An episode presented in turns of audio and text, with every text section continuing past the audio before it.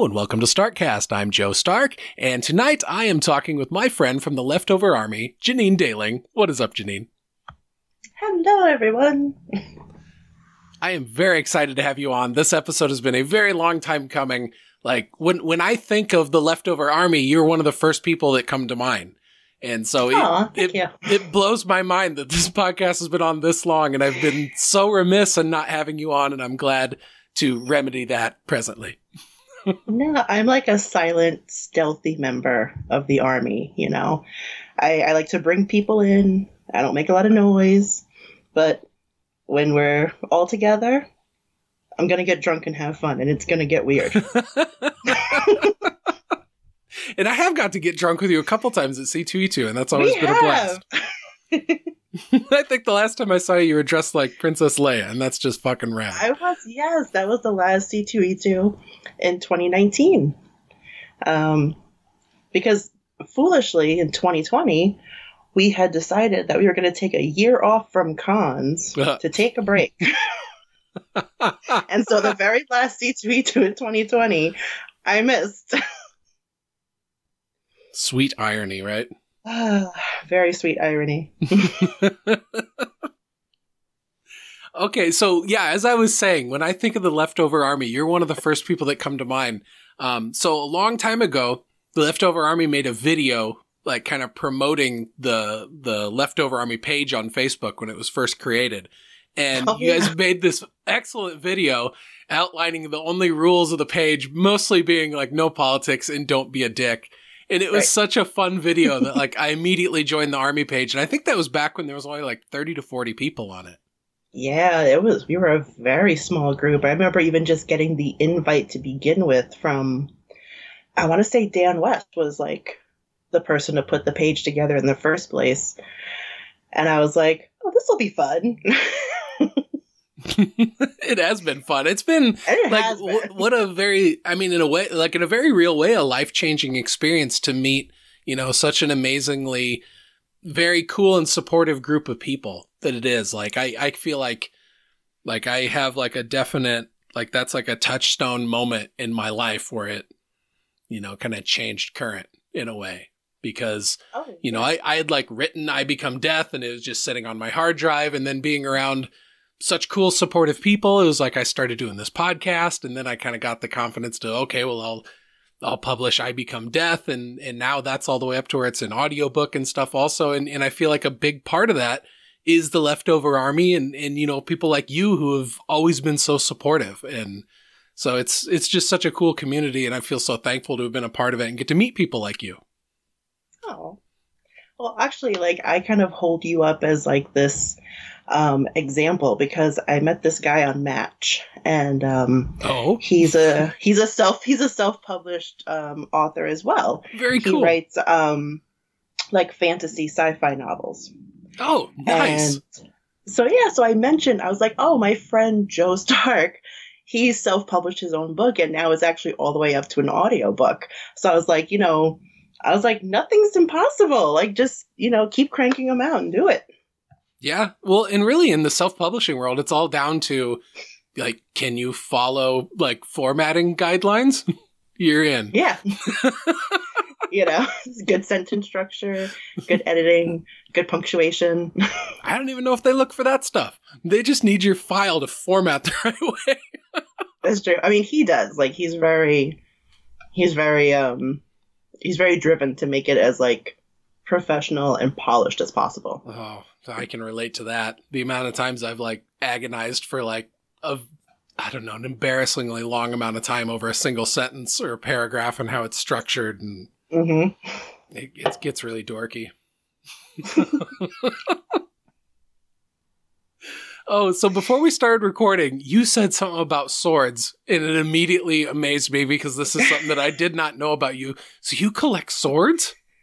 I do collect swords. Um I have a fairly decent collection now. Um my very first sword I got at New York Comic Con I can't even tell you how many years ago.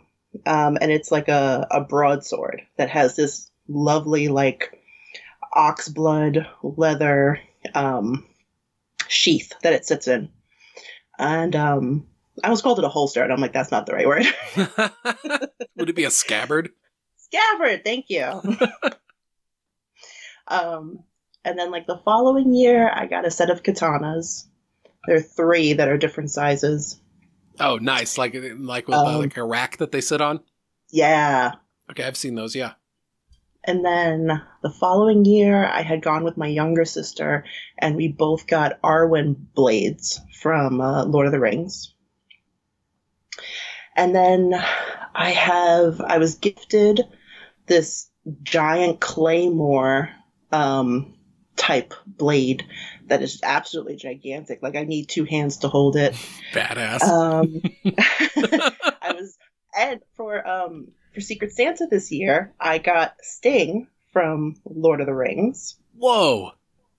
Yes, and um my dad had like this bat'leth type, kind of like double bladed uh thing, and I took that when they moved to Florida because he didn't want to bother with shipping it. So I was like, I'll take it. Is that like the the Klingon blade? Yes, it, it's it's I call it that, but it's not really like a bat'leth, but it's got a long, curved like wooden handle, and then there's like axe type blades on each side, and then there's almost like a like a fur and leather wrappings of like where you put your hands. So it's like barbarian ish, a little Nice. Klingon inspired. That one's fun. That one's gigantic too. So, um, yeah, I mean, I think that's it. I feel like maybe there might be one more. I have like a smaller, like boot dagger that has a really pretty um, spiraled handle, and that one I've had for a long time too. But yeah, I'm always looking to add and uh, looking for my next sword purchase. are any of them like battle ready? Or are they like more like the display type? They're all display type. Um, the katanas are blunted um, because by law at cons you can't sell weapons like that sharpened. Ah, okay. Um, but you can get them sharpened. Just saying. oh man, I've fallen down rabbit holes on eBay looking at like battle ready katanas because in my mind I'm like, I'm like don't buy a sword if you can't like if it, the handle's just gonna break when you try and stick this thing through somebody's skull. You know, this is not going to do you any good. No, in the zombie apocalypse, like you're going to want a sword that is not. there- There's two types of swords. Yes. You have the display swords, which look very pretty, but like the handles are usually going to be like either plastic or resin or just not well made. They're really just look. They're really just made to look pretty. But then you have to have the battle ready ones, which are well made. Um, like they're using like good steel to make the blades, and those are going to be sharpened, and those are actually able to take impact. Um, but the display ones really can't take impact; they'll just shatter. so cool. Join us again next week on Weird Things Janine says. well, I have a, I have, okay, so a long time ago, I bought, when I bought my Glock 17, it came with a free Glock field knife, which I was like, oh, that's pretty cool. And so, uh, yeah, I've got this like big honking, like freaking Rambo type knife that is Nice. like full tang. And so it's like, that is, this is like a legit combat knife. Like if somebody broke into my house, I could legit stick that thing in somebody's ear and it's going to pop out the other side like a Wolverine claw. oh, that's fantastic. I know it's pretty fucking metal. Yeah, so I've got that, and then but my my my my go to would be I've got a uh, I think it's called a boku, which is basically it's just like a wooden katana, and it's like made Oh. out of hickory, so it's like a training sword, and it's about Mhm. 40 inches long, and you know, I mean, like you could probably kill somebody with it with a few hits, but if if Oh, nothing probably, else, yeah. it's it's I don't know. You break into somebody's house at three in the morning. You're not expecting to see a fat bearded guy in his underwear holding a big black fucking what looks like a katana, and he's serious. You know, he's got his war face on. He's not. There's no giggling going on. It is the face of fucking anger. this is the face of a man defending his family. Would there really be anything more terrifying than that, though? I don't think so. Is you someone breaks into a house and there you are Got the dad boxers Like- on, so like like, the dick's poking out of the poking out of the flap. like they don't know where to look. And you're just like, I've been waiting for this day, motherfucker. Let's go. or better yet, no underwear, just a shirt and you're Donald Duck in it with the sword. then they're really confused.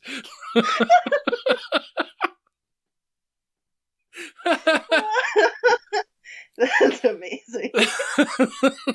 I share all these details of my life. I got to try and deter Oh. people from finding me and breaking in, right? Right? He said he'd be Donald Duck in it. That's fucking disturbing.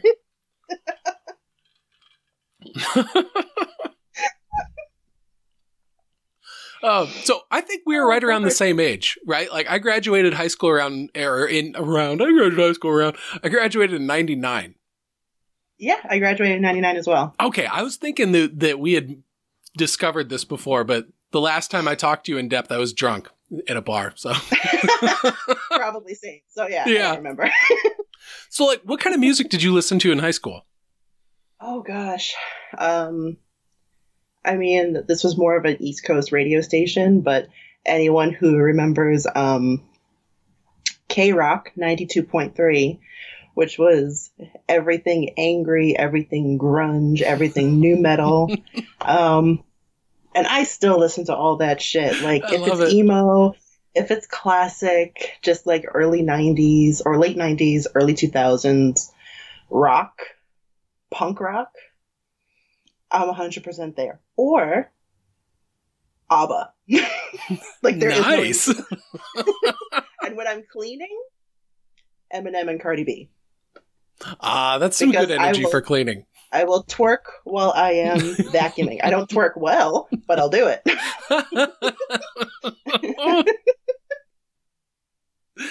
oh, that's fantastic.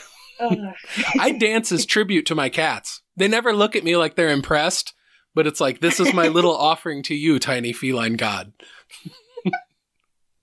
I used to dance to Clark too. Like if he would be upstairs when I was cleaning and I would dance in front of Clark and he would the ears would just be out and he would cock his head like there's something really wrong with you. but you give me food, so I'll take it. what is this strange human doing? See, Jack just looks at me like he's thoroughly unimpressed the entire time. He's I don't know, he's such a quintessential cat like that though. Like the other day he's he was like parked on the back of our like oversized armchair that I tend to sit in a lot. And so he's been sleeping up on the back of that quite a bit. And so I start petting him and he's purring and he's happy and he's rubbing all up against me. And then out of nowhere, he just sinks his teeth right into the like oh meat my of my palm. and then just gives me a look like you had that coming. And I'm like, you were purring.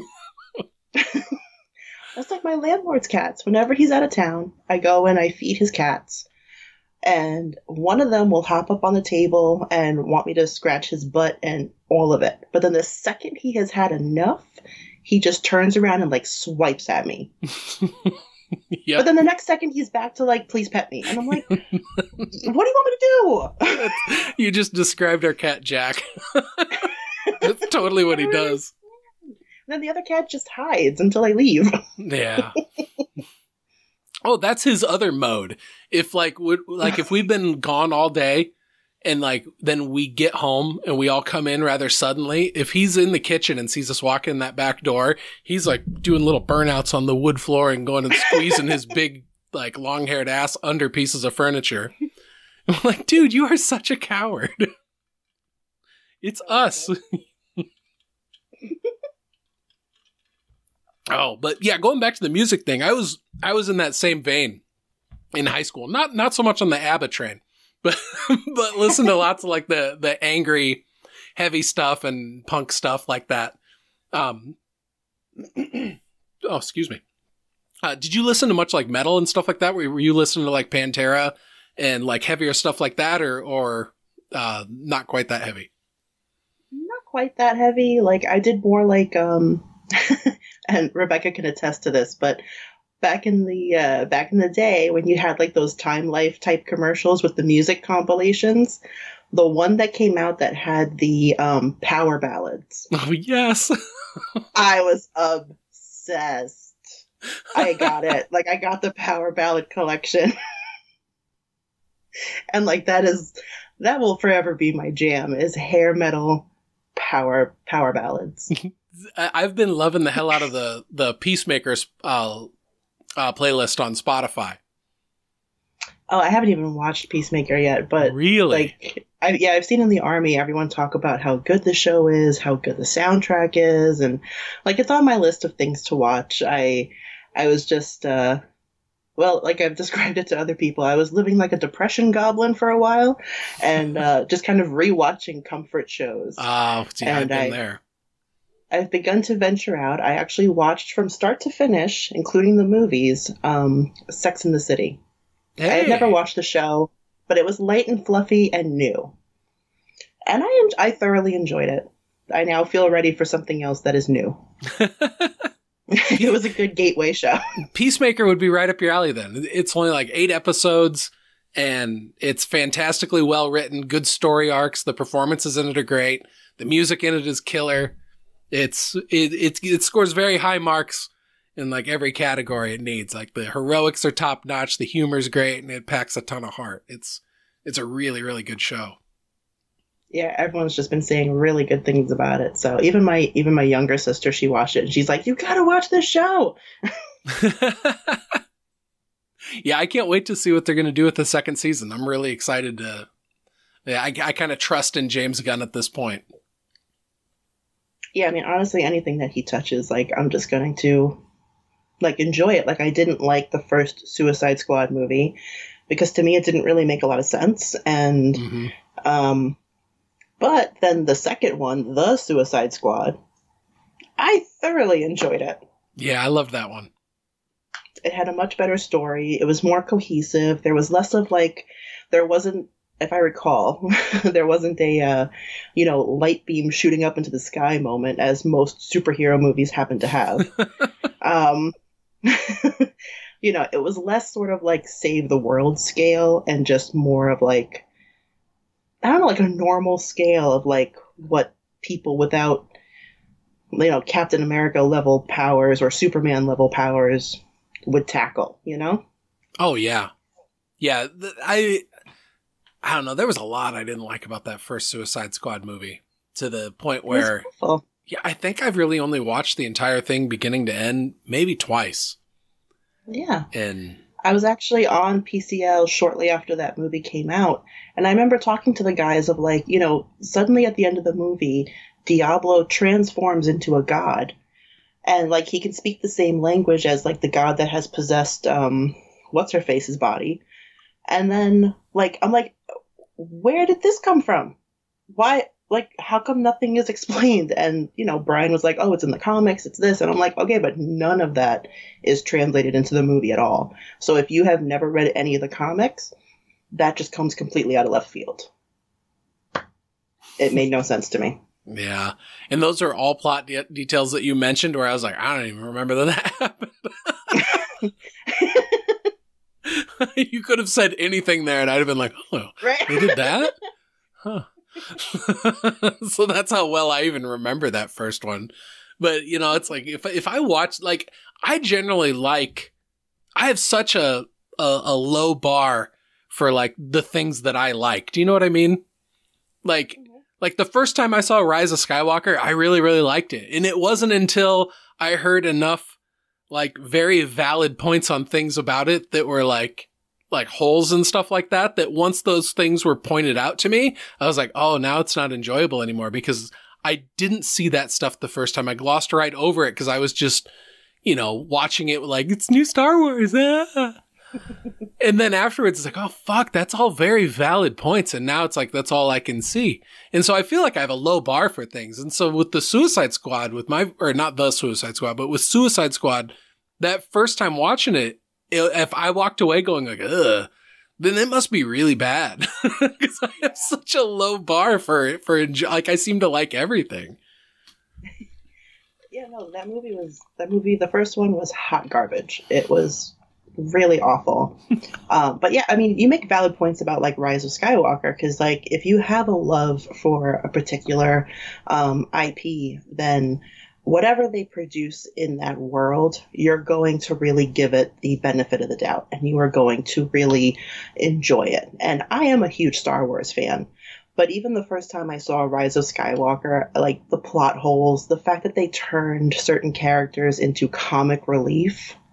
Um, oh gosh, who was um the guy who was like kind of right alongside Kylo Ren with the with the red hair? His character. Oh, General Hux. Yeah, like in the first movie, like you got the sense that he was like this power hungry general who wanted to rise through the ranks of the New Order. And by the third movie, he turns into like this comic relief of like, no, go ahead and shoot me so they don't they don't think that like I actually helped you guys. And I'm like, it. From the first time I saw that movie, I was like, oh, this is this is like one of the worst Star Wars movies I've ever seen because like the second this this third trilogy that just came out I describe it as like, you know, a new, not, I almost said, I called it a new hope.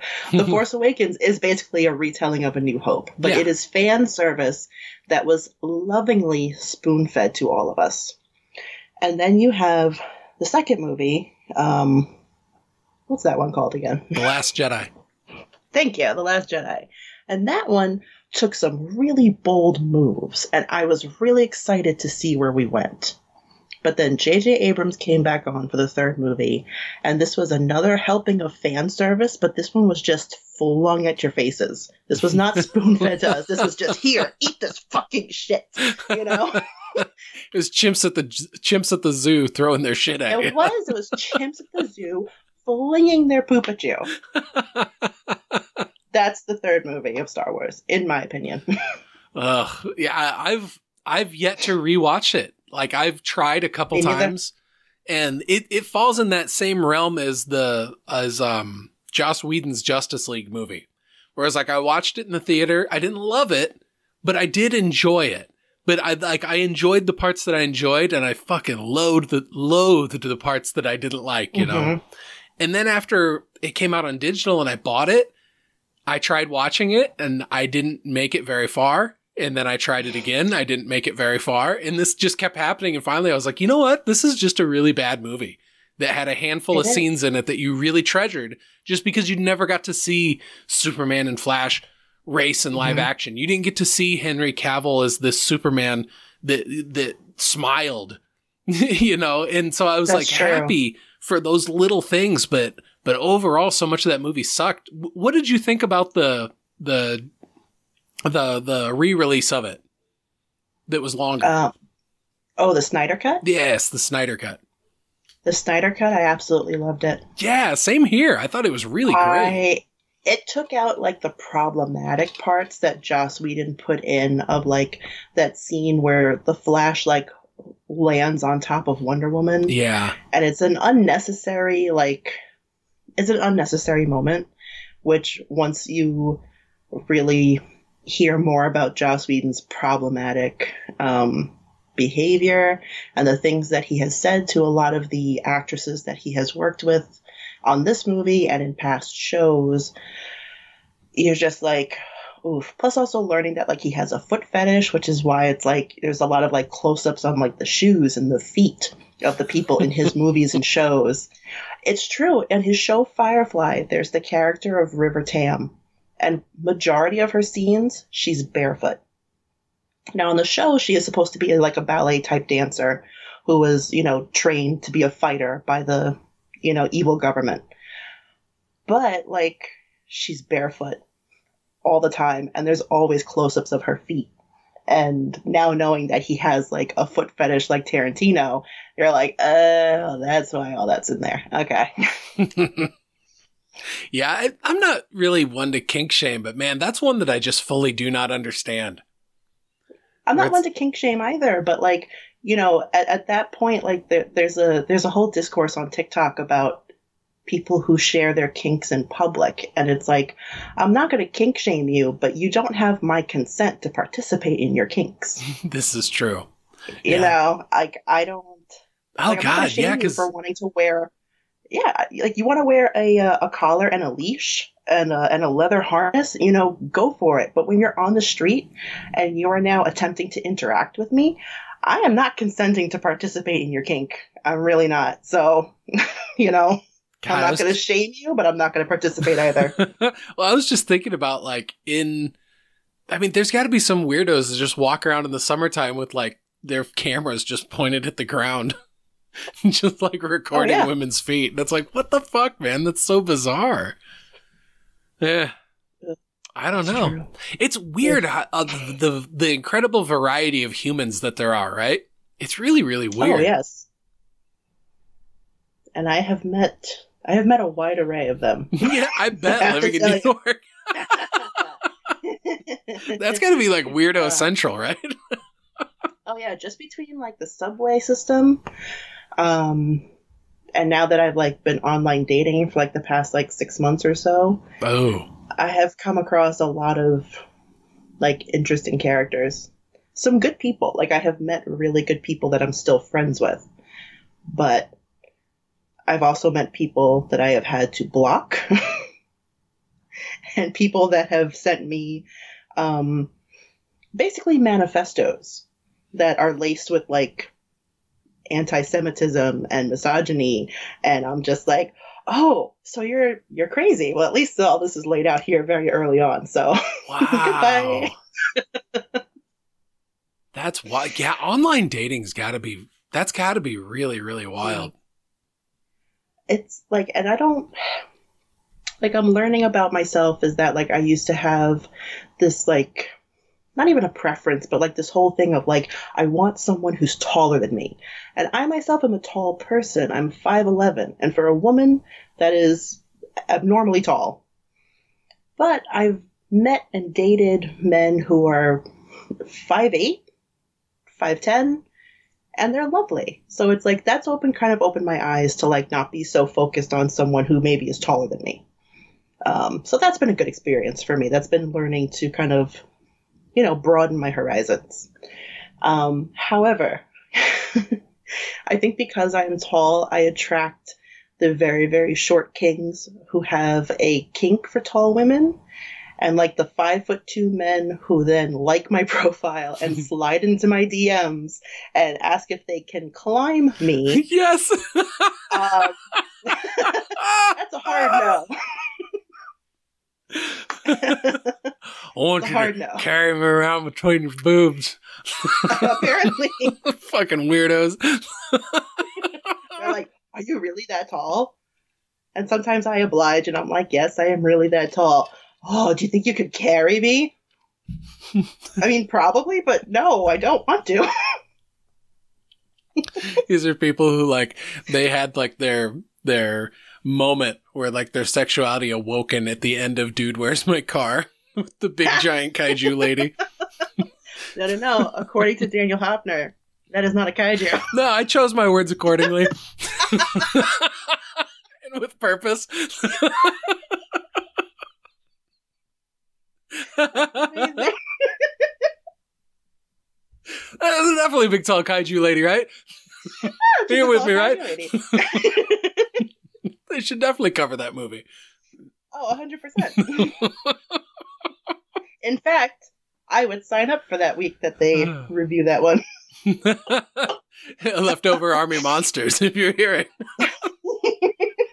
just just let the boy cover, dude, where's your car?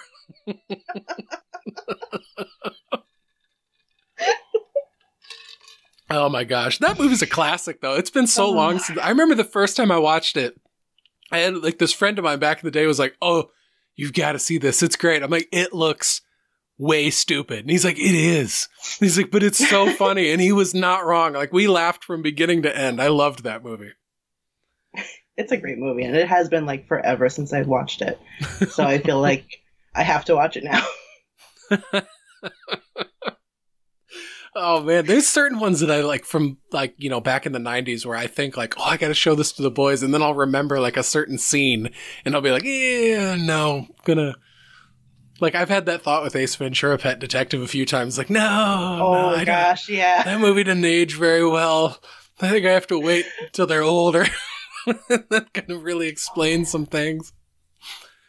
I mean, you kind of I, I I revisit that when I like revisit movies from the 80s that were like those teen coming of age movies and like you rewatch The Breakfast Club or 16 Candles and you're just like, "Oh, this is this is rapey and problematic." yes. and uh oh dear. Yeah, I mean, you just described a lot of the writing in those Yeah. coming of age movies from that time period. Rapey and problematic. Rapey and problematic. Yikes. but like there's like for as problematic as those movies are and you know you can you can say it was a different time or whatever but like the breakfast club and 16 candles are like timeless movies and i will sit down and rewatch them Oh, yeah. Breakfast Club's another one that I haven't seen probably since I was in high school. oh gosh my my youngest sister like absolutely loves that movie and like almost every time it's on like she watches it or she'll purposely just put it on to watch it and have it in the background um that was actually one of the movies that um that steve would just kind of throw on in the background as like a go-to i would come home and sometimes he's like asleep on the couch and you know breakfast club is playing again you know it was like a go-to comfort movie Yeah, that that's always been a new hope for me. Like that's one of those ones Mhm. that I would always like immediately like you know, if I wanted a comfort movie to throw on, that was it.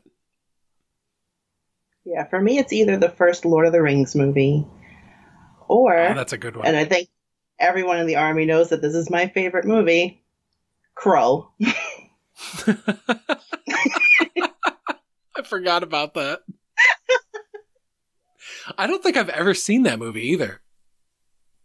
Well, next C2E2, I will bring a copy with me and I will sit you down and watch it because that movie is amazing. It's awful, but it's amazing. when did it come out? Oh gosh, I want to say, I'm actually going to look it up because it's early 80s. Oh, nice. How do you spell it? K R U L L. Ah, that's why I pictured it. Yeah, 1983. Oh, With a nice. very young Liam Neeson. In one of his very first roles is in that movie. No shit. What's like? Yes. What's it about? Um, it's basically like every ripoff of every fantasy type movie you've ever seen. So there is an enchanted princess, there is an evil creature king warlord who comes to their planet. He wants to marry the princess to unite their powers and he can take over the universe. And then you have her newly her newly uh they were newly wedded, her husband rounds up a band of scrappy survivors and goes to attack the castle and rescue the princess. I'm in. I mean, That sounds awesome. it's, it's fantastic. And there's really long, drawn out, like mountain climbing scenes with. Um, the orchestration is beautiful. The orchestration music is beautiful, but you can tell that they were kind of like, oh, this movie isn't going to be long enough. Let's film this guy climbing for the next 10 minutes. or let's film these horses running over the landscape for five minutes. Interesting because choices. we need to stretch the time, the runtime of this film. Hey, so with The Lord of the Rings being one of your comfort movies, what did you think of the trailer for The Rings of Power? Oh, I, um, not to get gross, but I mean, this is us. I came. It was amazing.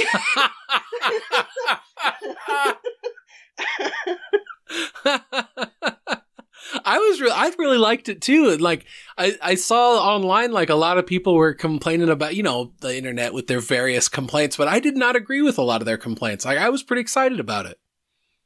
yeah, I mean, the very first teaser trailer as well, like where you just see sort of like the letters lighting up with like the molten um, metal. Oh, that was incredible. All that was real too. That wasn't CGI. And that was real. It was all practical effects, which was just made me so much happier. But yeah, and then seeing like the world that they're building, it feels very much like the movies, but it's going to be a little bit cleaner because it's pre like, you know, um, it's pre Lord of the Rings timeline. Pardon, but still in Middle Earth. And seeing just, you know, I'm excited to see people of color in this world. Um, you're gonna have like the dwarven women, um, just, I mean, the young Galadriel looks amazing. She is so beautiful. Yeah. Did you see the people I'm, complaining I'm online that the dwar- the dwarf women didn't have beards? I did. It's like, oh, you poor thing. This, that's what you're gonna raise a fuss over? That they have dark skin yeah. and the ladies don't have beards? Get the fuck out of here. Oh yeah, I saw all the people complaining about like, oh, suddenly Lord of the Rings is woke. Excuse me, if you list, if you know why Tolkien wrote the history of Lord of the Rings and Middle Earth as a history for basically England that was erased because they were invaded, um, you understand that this was basically woke from the beginning. It's a it's a it's a way to give um, England a mythological history because their mythology had been wiped out by invaders. It's always been kind of woke. It's always been, you know, pseudo history. Like, can you just enjoy it for what it is? Well, look at what the Fellowship of the Ring is. It's, you know, it's it's humans, it's dwarves, it's elves, it's hobbits. All these different yeah. people coming together because as one they're not going to be able to do this thing, but together they're able to go quite the distance. That's exactly. the like this like togetherness and inclusiveness and and bringing in different types of people to work together towards a common goal like that's what it's all about. And like some people yes. just absolutely do not understand that stuff. If it doesn't fit in what their narrow little view of the world would be, you know, white, um, you know, they, they, they get all upset about it. And it's like, oh, come on. I mean, you saw the same backlash when, um, when The Force Awakens came out and you have the character of Finn so we have a black stormtrooper. The main character, the the Luke allegory, is is a woman. Everyone was up in arms. Everyone was absolutely beside themselves that there was going to be a black main character and a woman main character. And I think it only added to just. It, I enjoyed the fact that so many people were upset about it it's like really just die mad about it. Like, like I don't care. Oh yeah, for me it's like, oh, if that's the thing that's going to piss you off, then you should never leave your house. Because there are exactly. all sorts of different types of people in this world. Like it's not just this one little fucking corner of Caucasia that you think you fucking mm-hmm. live in. you know, it's like the mountains all- of Caucasus.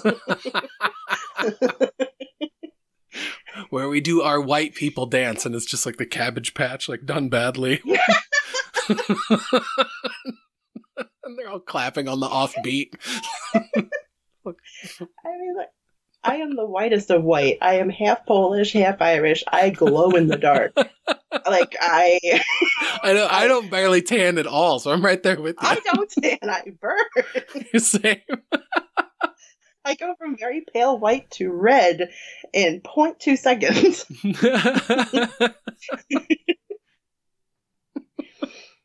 but like I am I'm a big fan when like uh, something that I love is can be embraced by everyone and everyone can see representation of themselves on screen.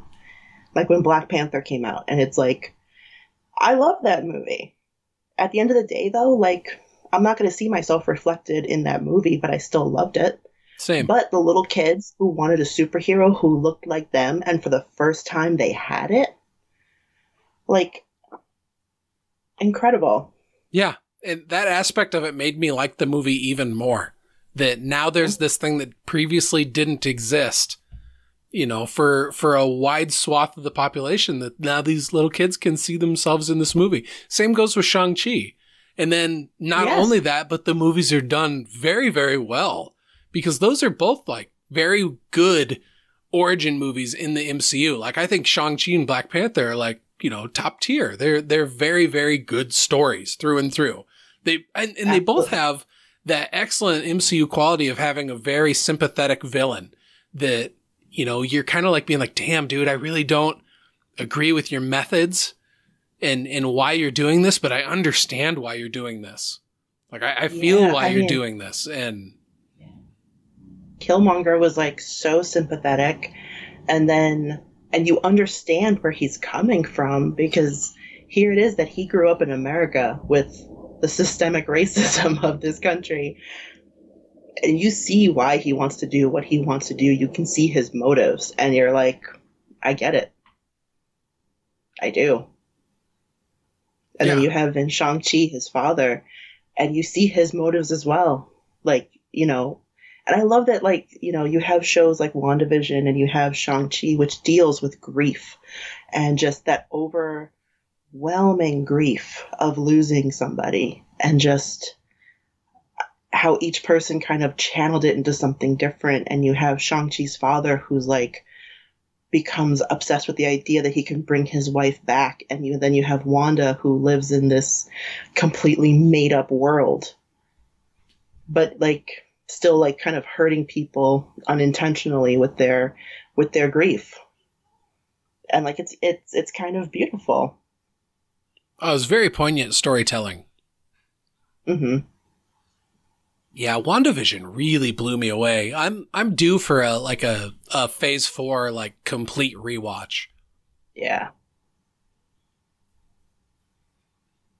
Hmm. yeah that show really it really touched me like especially when when vision is like you know what is grief but love persisting. oh gosh yes love persisting That's a and beautiful. i was line. like i was like oh this just breaks my heart but it was beautiful and really like what is grief but that i loved it yeah. Oh man, the writing in a lot of Phase Four has been very very good. Um, Mhm. I I really liked um, uh, Loki as well. Like really blew me away. i didn't watch loki Really? Wow. yeah Well, whenever you're around to to like that's another one that I would highly recommend. hmm And I think shorter episodes too, so you could probably do that one faster than Peacemaker. Okay.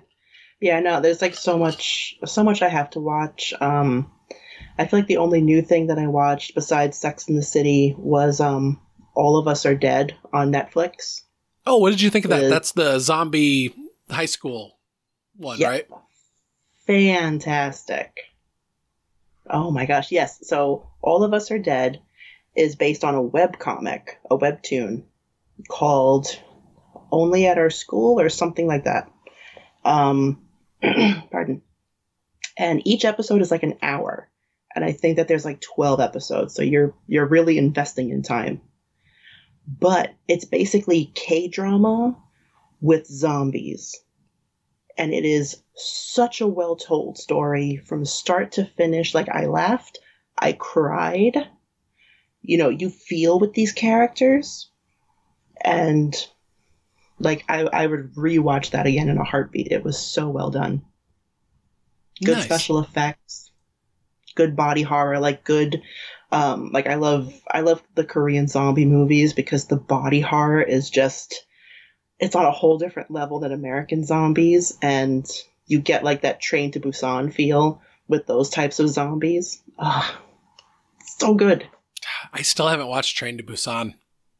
I know, and this is gonna sound really funny coming from me, considering I wrote a zombie book. But zombie movies freak me the fuck out. I'm still scarred from watching that. What was it 27 days later or whatever that was? oh gosh, twenty. Yeah, twenty-eight days later. 28 was- days. I was a day short. Yeah. A No, day but- short. but Twenty-seven days is another movie. I think that's the one where um Sandra Bullock goes into like yes. rehab. Yeah, that's that's not what I'm. That movie did not scare me. that movie did not scar you. Okay. but no, that that movie scarred me as that- a barely functioning alcoholic. I, that movie terrifies me.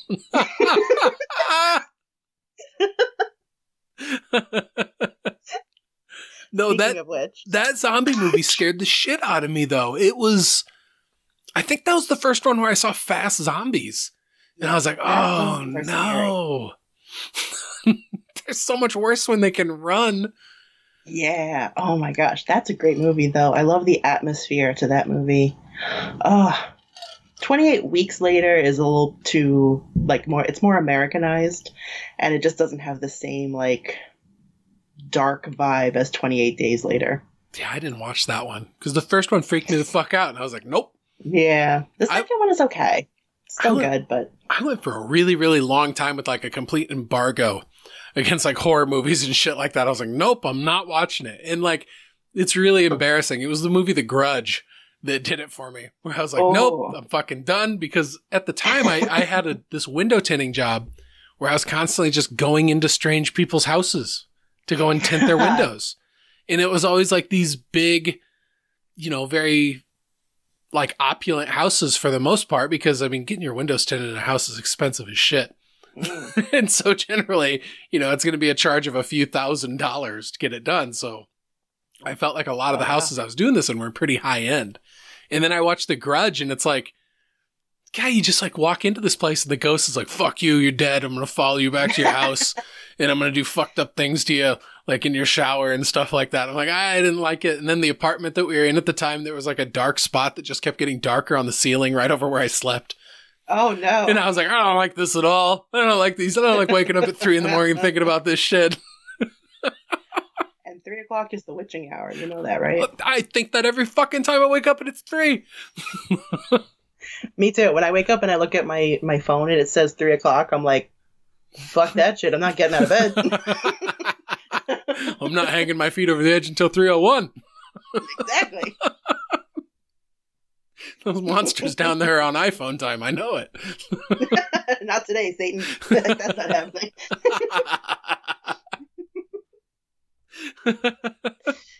But no, but I get the being freaked out by zombie movies. I used to be very, very freaked out by zombie movies. Like I couldn't even watch the reboot of um Dawn of the Dead. It freaked me the hell out. The commercials alone yeah, scared same. the crap out of me. Yeah, the trailers for that were enough. I was like, nope.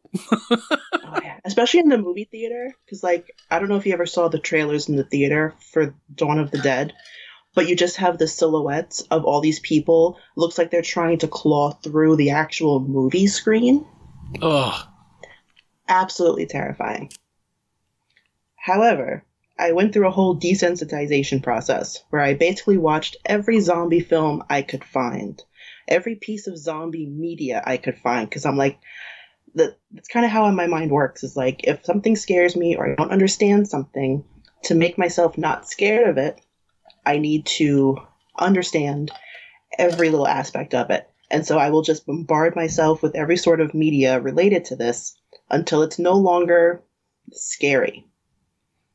That's super smart. so it's worked with some things. I'm now sort of slowly working my way through the supernatural type stuff because the ghosts and the demons and that kind of shit really still freaks me out. But no, that sort of stuff freaks me out too.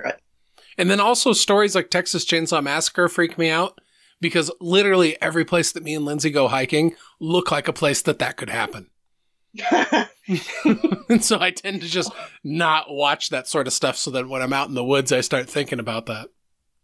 Oh, I get that. Those types of movies, though, like because I, like, yes, there's sort of like a nugget of like the truth that they're based on. Like Texas Chainsaw Massacre is kind of based off of Ed Gein. Um, I love true crime stuff too, but um, so like there's you understand like where the nuggets of truth are kind of coming from, but like they're so ridiculous that it's like this could never happen. It's not real.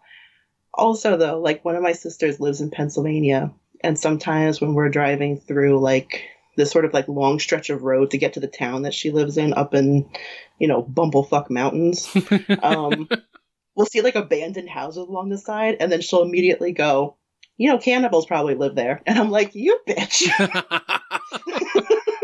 All of a sudden, poof, blowout. like, this is going to be like one of those wrong turn movies or The Hills Have Eyes. oh, both of those movies scared the shit out of me. Fucking Pennsylvania. Yeah, yeah, both of those movies scared the shit out of me. Is Wrong Turn the one where they're getting hunted by like the the genetic mutants that are like super strong? yes, that's the one. Also, the first one has um, Eliza Dushku, and I have a total girl crush on her. She's beautiful. um, um, but yeah, and then The Hills Have Eyes is the family's camping in like I want to say it's some sort of valley, like maybe Death Valley, where like nuclear testing happened, Yes. and like that whole family's like inbred and with with nuclear problems. Yeah, my mom made me watch the original one when I was in high school. She's like, "This was so scary." I'm like, "You know, I don't like scary movies. You have to watch this." And I'm like, "Now I'm fucking scarred."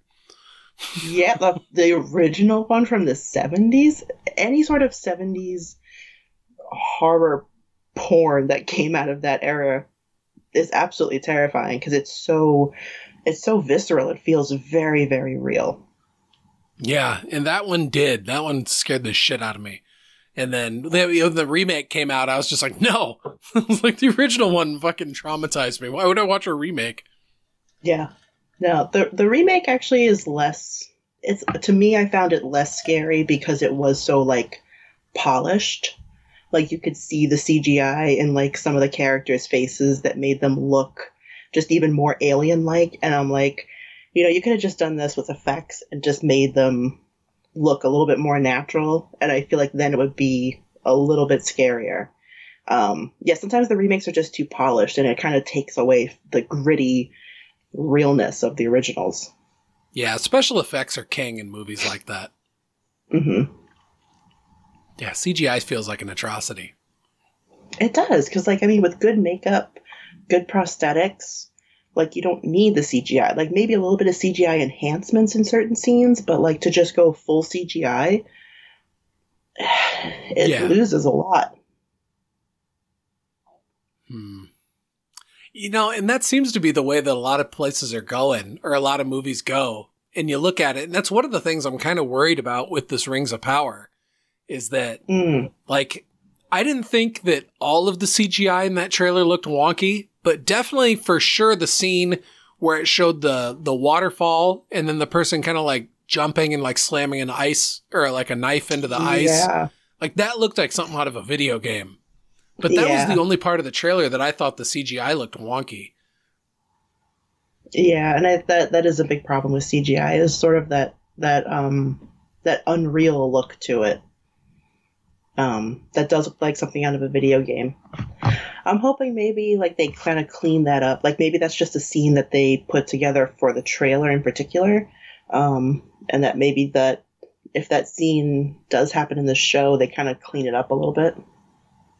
Yeah, because I mean, if they're really spending like a hundred million or something like that an episode, it better fucking yeah, look good. This is Jeff Bezos money. Like he went to space for fun. Like you can make that guy jumping off the ice look a little better. Like. oh my god! I scrolled past an article on Reddit the other day. Said something like Jeff Bezos wants to live forever, and it's like something like he's funding research into like, you know, like life type you know, like science that looks into extending life and stuff. And it's like, oh my God. If we really end up with, with some sort of technology like that, and then the world's just full of like immortal, super rich people, like it's going to get real fucking dark real fast. Oh yeah. I mean, you know, like altered carbon uh... or, or that time movie with Justin Timberlake shit, you know? Yep. Oh yeah, no, it's going to be awful if there's just the super rich living forever. Ooh, that sounds awful. right. I mean, because really, then who are they going to exploit for fun? Like, I mean, come on. like, oh, the mega millionaires are exploiting the one millionaires. Like. well, it really makes you wonder. Is as like automation comes more and more advanced every year like, there's people talking about how at some point in the future, there's not even going to be a need for like human, like freight truck drivers because it would all be just make more sense for it to be automated. Hmm. And what happens at that point when there's wide swaths of the population that now all of a sudden there's no jobs there for? Are you going to introduce something like a, a basic living income or, or whatever that's, whatever, I know there's an actual term for that but I mean, like, what? I just don't see how society as a head or society as a whole moves forward once automation comes in. If all these people with all this money are just sitting on them, like you know, dragons guarding these big mm. piles of loot. I love that Neil put that metaphor in my head for billionaires. it's like it's really stuck because it's so succinct. They are. Because they're basically sitting like Smaug in their mountain on their big pile of gold. Yeah, and there's just so much money that's just sitting there to where it's like it's really not doing anything sitting there. And if you were to just spread it throughout the populace, you know, people would if people are in want of money, especially to do things like I mean shit, even like upkeep on their house and stuff like that. If you give people money, they're gonna spend it. It's rare to give Yeah. somebody that's like, you know, at the poverty line money and then be like, well, I'm gonna just put it in the bank and sit on it. it's like Yeah, that's not what they do. They're gonna spend it. And then sure enough, that move that money's gonna trickle right back up to those fucking billionaires again in the long run. Yeah, Yeah. I mean, it, it's true. It's like if, if people did have like a living wage, then that sort of like that, that food insecurity that a lot of people have could be eliminated. And then if you're not worried about like where your next meal is coming from or being able to pay your rent, like then maybe you can be able to focus on, you know, ex, um, expanding your education or pursuing the arts, pursuing some sort of passion project you know, that could really just, that could, you know, or be just a philanthropist or something. Like it could really just improve society on a whole if you remove those aspects of the insecurity of where your food and housing is coming from. God, imagine what it would be like if you had a society where people were mostly taken care of. They didn't have to spend so much of their time, you know, toiling for somebody else's business. And if more people were free to just chase artistic pursuits and stuff, what would society as a whole be like? I feel like it would, I don't know, I just feel like it would be a much better place. Like, I feel like that's how you take that next step towards the, the way they live in in Star Trek. Yeah. No, you're you're hundred percent correct. Because like last year when I had lost my job, I was basically living off my savings and some severance for a good portion of last year. And there was a stretch, especially after Steve moved out and I didn't have a job yet. And there was that insecurity of like, if I don't find a job by this date, I need to move out of my apartment. I can't keep my apartment because I won't even be able to eat. Like, and you know, thankfully I did have that savings built up, but there's a lot of people that don't. Oh, yeah. And my savings are gone now. Like my, I have to start. I'm starting from scratch. Um, and like if if that insecurity was removed, oh gosh, like I don't even know like what what what someone could do. Yeah, the people who say, "Oh, money can't buy happiness," it's like you're obviously very wealthy. Like I, Yeah. I can think of how money could solve so many problems for me right now that cause stress. Yes, And, and you know what? I'm ready for that next round of problems that I wouldn't foresee coming. Throw it at me. right.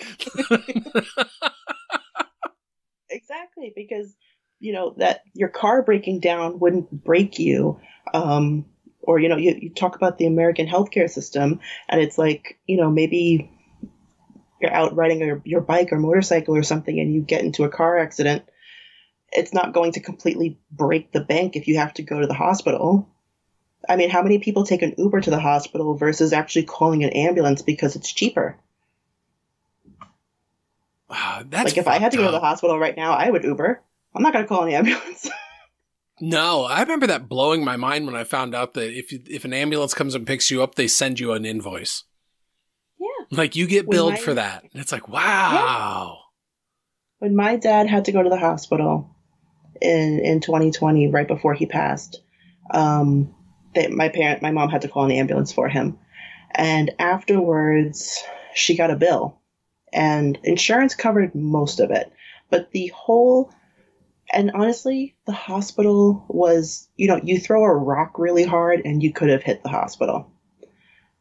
The whole ambulance trip, I want to say, was like $1,500. And my mom still had to pay $50 out of pocket. Ugh. Like, they didn't, they didn't cover that last fucking $50. Yeah, what is up with that, by the way, too? Like, Like, how fucking rude is that? Hmm. Yeah, I don't know. I, I've long thought that there's a real problem with a lot of the institutions in America that allow allow people to get wealthy off of like the sickness, misery, death, and just you know the health health related woes of people. Like, how dare you become wealthy off of that? Like, that's so disgusting. It's disgusting, and it's even more disgusting. I was having this conversation with with Rebecca the other night, in that you know you have members of Congress and their family members have invested into the companies that provide the treatments for COVID, like the um, like the monoclonal antibodies or some of the other treatments that are coming out that are not the vaccines. And so when legislation comes up for more mandates, they vote them down because that's going to affect their investments and their stock portfolio. And there's more money in the treatment of diseases like AIDS and cancer than there is in the cure, which is why we'll never see it. Yeah, and that directly relates to to what I was saying. That like, how dare mm-hmm. you fucking make millions of dollars off of this terrible thing? Like, it's I don't.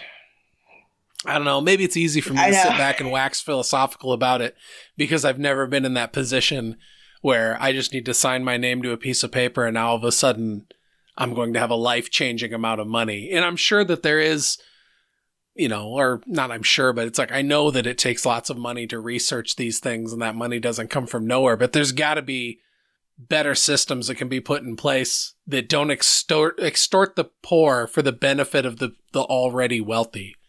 It just feels fucking gross. It is gross. Man, I, I feel like a lot of the problems in America, and it's really sad to fucking say this, but a lot of the problems in America can be tied directly back to greed and racism. Mm-hmm. Yeah. That's I mean, that's up. what the country was built on. oh my God, you're not wrong. Uh, wow. know, we're, we're taught in school the, uh, the sanitized version that, you know, the pilgrims came here looking for religious freedom. And no, that's not what they came here for. it's 100% not what they came here for. So it's like, you know, this whole country is built on the lies that we've been taught in school. You know, you don't learn the real history of the racism and the systemic racism of this country. None of that is taught to us in schools. I remember it's like all sanitized ele- and yeah. whitewashed. Oh, and and like I remember reading in textbooks in elementary school, and like the first time reading about this melting pot idea that that's what America is, is that people from all over the world and all these different cultures all come here, and America is just this big melting pot where all these different cultures and peoples mix together.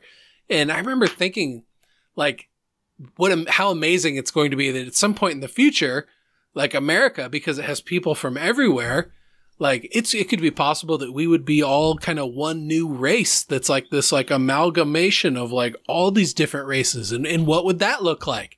And spoiler alert if you've ever seen mixed babies they're like the most beautiful kids. So it's like mother nature likes it when when people do that. So keep doing it america but it's like you just have these you know pockets of the country where it's these i don't know very backwards ass people who just be like nah they'd rather just keep pissing in their own gene pool like it's gonna do any, them any fucking good.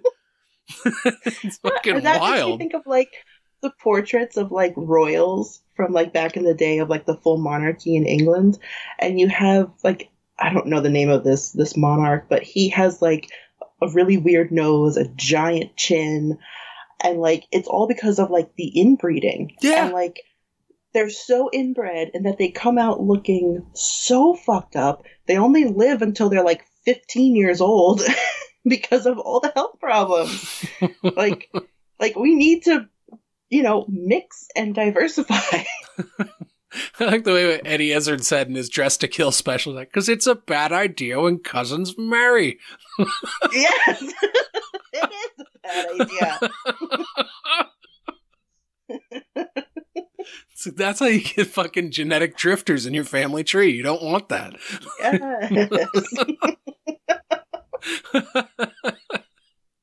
Spread out and mingle oh. them genes, people have to. You absolutely have to. Man, I I I don't know. I've I've spent a lot of time trying to wrap my mind around it, and I've still just never been able to figure out racism. I just don't fucking get it. It's so weird. I really don't either. Like, do you think it's just team mentality, just taken to like the ultimate level? I really don't know. Like, I have, I have really tried to like try to educate myself. Like I'm on the side of TikTok where there's a lot of black creators who are sharing, you know, black history, especially because last month was Black History Month. And they are sharing the not the the really ugly parts of the history of this country and slavery and the things that were done to to black people in this country and just to know that there are people who still believe that like because your skin is a different color like you're not a real person. I like i don't get i don't get that. I really don't. That you're not a that you don't count as a full human. None of that makes sense to me. It's got to be the the our team their team mentality because it's like when people get to that point that's what and they see this us versus them type mentality, mm. it's easy to dehumanize them because it makes it easier to hate them. And so it's got to just true. be that. It's got to be that team mentality just gone to like an incredibly unhealthy level. You know what's yeah, what's funny is it's like usually if you take somebody that's from that and like really immerse them around lots of different people, like I've ta- I remember I remember taking friends of mine that were like I don't know fairly racist in high school and like taking them down to Iowa City and like going to like a bar where we'd go and listen to like house DJs and stuff like that. And then looking at him and be like, "Do you spent like 30 minutes having a deep conversation with a black dude who was dressed like a naughty angel. like, was he cool to talk to? He was very cool. Like, then why do you still say racist shit? Like, didn't that just open your fucking eyes? Like, I, I thoroughly did not understand it. And but nah, yeah, I don't know. People are fucking weird, man. It's and I think especially so if you grew up very isolated in a small little corner of the world, and and I think a lot of it has to do with the sort of bullshit that parents download into their kids' fucking minds too. Oh, very much. Very, very much. Um, like we, like, yeah, we grew up in New York, which is like, has literally everyone from everywhere. Um, but we also kind of grew up very isolated in a way, in that, you know, our family was involved in a very conservative, fundamentalist Christian religion. And so we were isolated in that aspect. But then also, my mom's parents, that who we lived with, they came over right after World War II. So there was like an isolation of culture. Um, you know, they didn't speak English when they first came here. And they instilled a lot of fear in my mom, who in turn instilled a lot of fear into us. A fear of traveling and a fear of like almost like being recognized uh, or a fear of just talking like having too many people know where you are you know? Um like my mom didn't get on a plane until she was in her 50s for the very first time. Oh wow. Yeah I mean, and you know, thankfully, like my dad didn't grow up with that aspect of it, so he was kind of able to kind of create like a nice balance to that. And at the first time I flew, I was like 16, and I flew with him. But like, yeah, my mom, the the fear of like the unknown, kind of held her prisoner for a very very long time. The fear and that fear was can... instilled. Yeah, sorry. Go ahead. No, sorry. Go ahead. um, Yet the fear of the unknown was instilled by her parents, which I mean, for good reason. Like, they literally had to flee Nazis. Like, their fear came from a real place, but it was also untreated PTSD and trauma that they never spoke of. Um, you know, even now like they're they they both passed away in 2007 and i'm still learning like little aspects of their life before they came to the united states and even when they were here just some of their struggle. And but it's stuff that they never talked about with us because they never wanted to share their burden. They never wanted to share that aspect of it. But the trauma that they experienced was never addressed. And that's trauma that they passed down to my mom and that's trauma that she did indeed pass down to us to some degree. It's less, and the majority of us have been through some sort of therapy. Thank God for therapy. so it's helped. Honestly, everyone should be in therapy. oh, without a doubt. Um, I haven't I haven't gone myself, but I mean, I went to a psychologist when I was a kid, it didn't go very well. Um, but I can absolutely see the benefits of of therapy and yeah, I don't I don't know. I um I don't know if it was those experiences while I, when I was a kid, but because I've definitely gone through periods of depression, but I feel like I've I've always been fortunate in that you know I've I've kind of had people around like when I've been at my low parts or low points in my life in like recent history, like I've kind of been able to lean on my wife a bit, you know, whether whether it would have been smarter to go to a therapist or not remains to be seen. But you know, she was she was there for me, and and I know that you know not everybody has that, or or even I'm not saying that you should treat your wife like a like download all your shit on them, but I mean. suffice to say, I'm doing a terrible job explaining my position here. Suffice to say, I think therapy is a very positive thing that should be normalized, and it and it shouldn't be something that that people look at like with with mistrust or anything like that. I think it's a very valuable tool because it's the easiest person in the world to lie to is yourself. Mm-hmm. And and yeah, there's such a stigma on it. Oh, without a doubt. And uh, what what you were saying earlier about the fear of the unknown that can be an incredibly paralyzing fear because it's you know it's it's it's built upon by past experience and it's fed by your imagination and mm-hmm. and the human imagination can be a very very powerful thing and so fear of the unknown can be something absolutely crippling and i can't even imagine going through something like that you know to to be persecuted and have to flee for your lives and then go someplace where you're surrounded by people you don't know and just live in fear that oh my god this you know, if it happened once before, it could happen again. And yep. Oh, just oh. um, you'd mentioned earlier about the the like the the super conservative religious thing. Um, what was that, if you don't mind me asking? Uh, um, yeah, we grew up Jehovah's Witnesses. So, how long did you do and that? So, and then, what was the exit from that like? Oh gosh, I was born in. Um, and I left. I actually left when I was about 35, so not even all that long ago. Um, and the exit to that was rough um, because mom, it is a is very insular. She is. Okay, how did she take you leaving? Oh, there was a lot of yelling. There was a lot of tears. Um, I'm like so if I could go back, go through that. I mean, it's better. Like honestly, my relationship with my mom is in a much better place now. Like, like we still like we we literally talk every day. Um, so like like there's a part of me that like I wish I could go back and do it differently. The things, some of the things I said or how I conducted myself, like I would, the people that I hurt on the way out, I would definitely want to go back and take that back.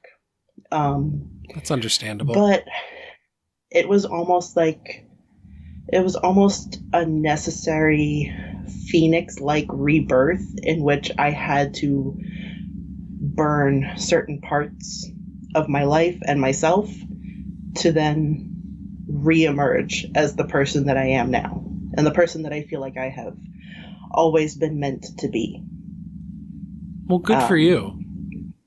you know i i've embraced the fact that like you know my se- sexuality is complicated and i'm not i'm not 100% straight and i can finally accept that at, at this point in my life. And you know that's something that i wouldn't have been able to do in that religion. Um, it's a very conservative lifestyle it's my what a time for harley dude to be showing off you're talking about your sexuality and it's like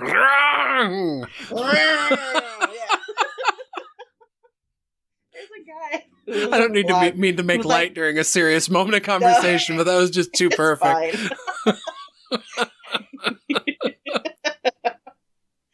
I mean, thank you for the special effects, bro. Like, right? appreciate that. Jeez. I mean, there's things that I would change. Um, but leaving is not something that I would change. It was definitely, there's core beliefs there that I don't hold anymore. Um, there's just, you know, teachings that I don't agree with. And I mean, the religion itself led to some religious trauma and PTSD.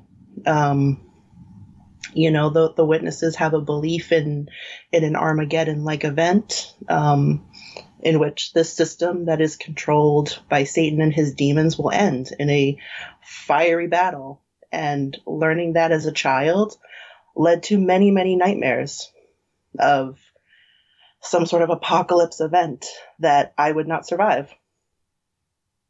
Oh, yeah, that is and a that's heavy like one of the things to- that I've been unpacking. right? I mean, what a heavy concept to drop on a child. it's it's very it's very heavy. Like I feel like I was a very serious child because to us it was like this life or death with with our preaching work and you know we have to we are we are out there preaching because we are saving people's lives because the end could come at any mo- at any moment. And so it was this constant state of like awareness and readiness that you know tomorrow we may, we may wake up and it's full battle between God and the demons and you know for a child that is that is heavy shit. Very heavy and very I scary, had- too. very scary. I had many nightmares. I still have nightmares sometimes of um some sort of apocalypse level event or you know sometimes i have to like retrain my brain too. Like you know you hear about like like you know the invasion of russia invading ukraine and you're like oh this could spark world war three and what if this is it like what if this is armageddon and it's Oh, I've been worried about of- that ever since that article came out that, that Putin put his nuclear deterrent forces on high alert. And it's like, are you fucking serious? What a mm-hmm. lunatic. What an absolute madman. That and in, in 2021, I can't believe that in full view of the entire world, they can boldface fucking lie about what's going on and like just invade this sovereign country, committing all these war crimes along the way. And the entire world is watching all this fucking shit on the internet. And it's, and it's, and Yeah. we're just like, okay, this is, this is what's happening. And it's like, I, and, and with Russia saying like, you, you don't get to join NATO or we're going to attack. And then they attack anyway. And it's like, you don't, you better not join NATO or, or we're going to shoot nukes at everybody. It's like, dude, you are, I, I, I don't know that just the insanity in, in Vladimir Putin right now is, it has me very concerned. And especially as a father with, with two boys. I mean, I have a 14 year old and an Mhm. 11 year old that are going to have to sign up for this fucking bullshit selective service when they turn 18. I don't fucking like the thought of that at all. I didn't like it when Oh, I had to do it, and I don't like the thought that my boys are going to have to do it because I didn't want to, and I don't want them to have to go off and fight in some fucked up politician's war. That I, it just, I, I fucking, I, I just can't believe that in this day and age, war is still something that fucking happens when we're all connected Yeah. via the internet and we can see it. And we're fucking, as a people, generally smart enough to see past a lot of the bullshit propaganda. And it's still fucking going on. It's, it's one of those things I constantly have to stop myself from doom scrolling through because it does. It scares the fucking shit out of me in a very real Armageddon type way. Oh yeah, I've been doom scrolling. I mean, this is probably why I'm not really sleeping lately, but like I have been doom scrolling. I think for the last two weeks, it's Facebook, Twitter, TikTok, and just constantly scrolling and seeing the images coming out and the pleas for help and you know, just it's it's awful. That Ukrainian president, Hate it. Zelensky, every world Oh leader should aspire to be a leader like that. A leader that My when gosh, he came into like, the position, he- people laughed, laughed him off like, oh, this former comedian actor is now a president. And look what he's doing. That is the quintessential example of somebody that the call to leadership was there and they answered it spectacularly. Even if Russia Yeah, I mean, kills him, plus- that guy is going to be a fucking martyr Oh, which I don't want to see now. happen, Like, especially after seeing pictures of him with his family, with the kid. Like Yeah, they all had no. their faces painted up, and it was just a happy family picture, and it like it made me tear up. The thought that just because some fucking asshole in Russia has his finger on the button and has all these people cowed that he can send all these fucking teenage boys off to a war that they didn't even know they were going to fight in. All these people are losing Oh their gosh, lives yeah. as a result, and it's ah, it just it makes me so upset, very very upset. That you know that's no, the state does. of It's, the world. it's awful. Oh, I really, really feel for all those all those families in Ukraine and all those people and what they're going through. It's just it's too much for me to comprehend, you know? Yeah. And it just it makes me feel like in this day and age it's something that shouldn't be happening, that the world shouldn't fucking allow it to happen. It's like, God damn. it, it, it's just No, it shouldn't be allowed to happen. It really shouldn't. And the fact that Putin has been talking about invading Ukraine since like 2007, 2008, like, and that he's done it now, like, first off, like, why now? But then also, like, he's been he's been telegraphing this move for quite a long time. Like, you knew this was coming at some point. Yeah, without a doubt. And ugh, it makes me so upset. But also, it's like I'm staunchly anti-war, so it's like I'm not in the camp of you know oh, America needs to get involved. It's like that's not what I'm saying at all. But No, no.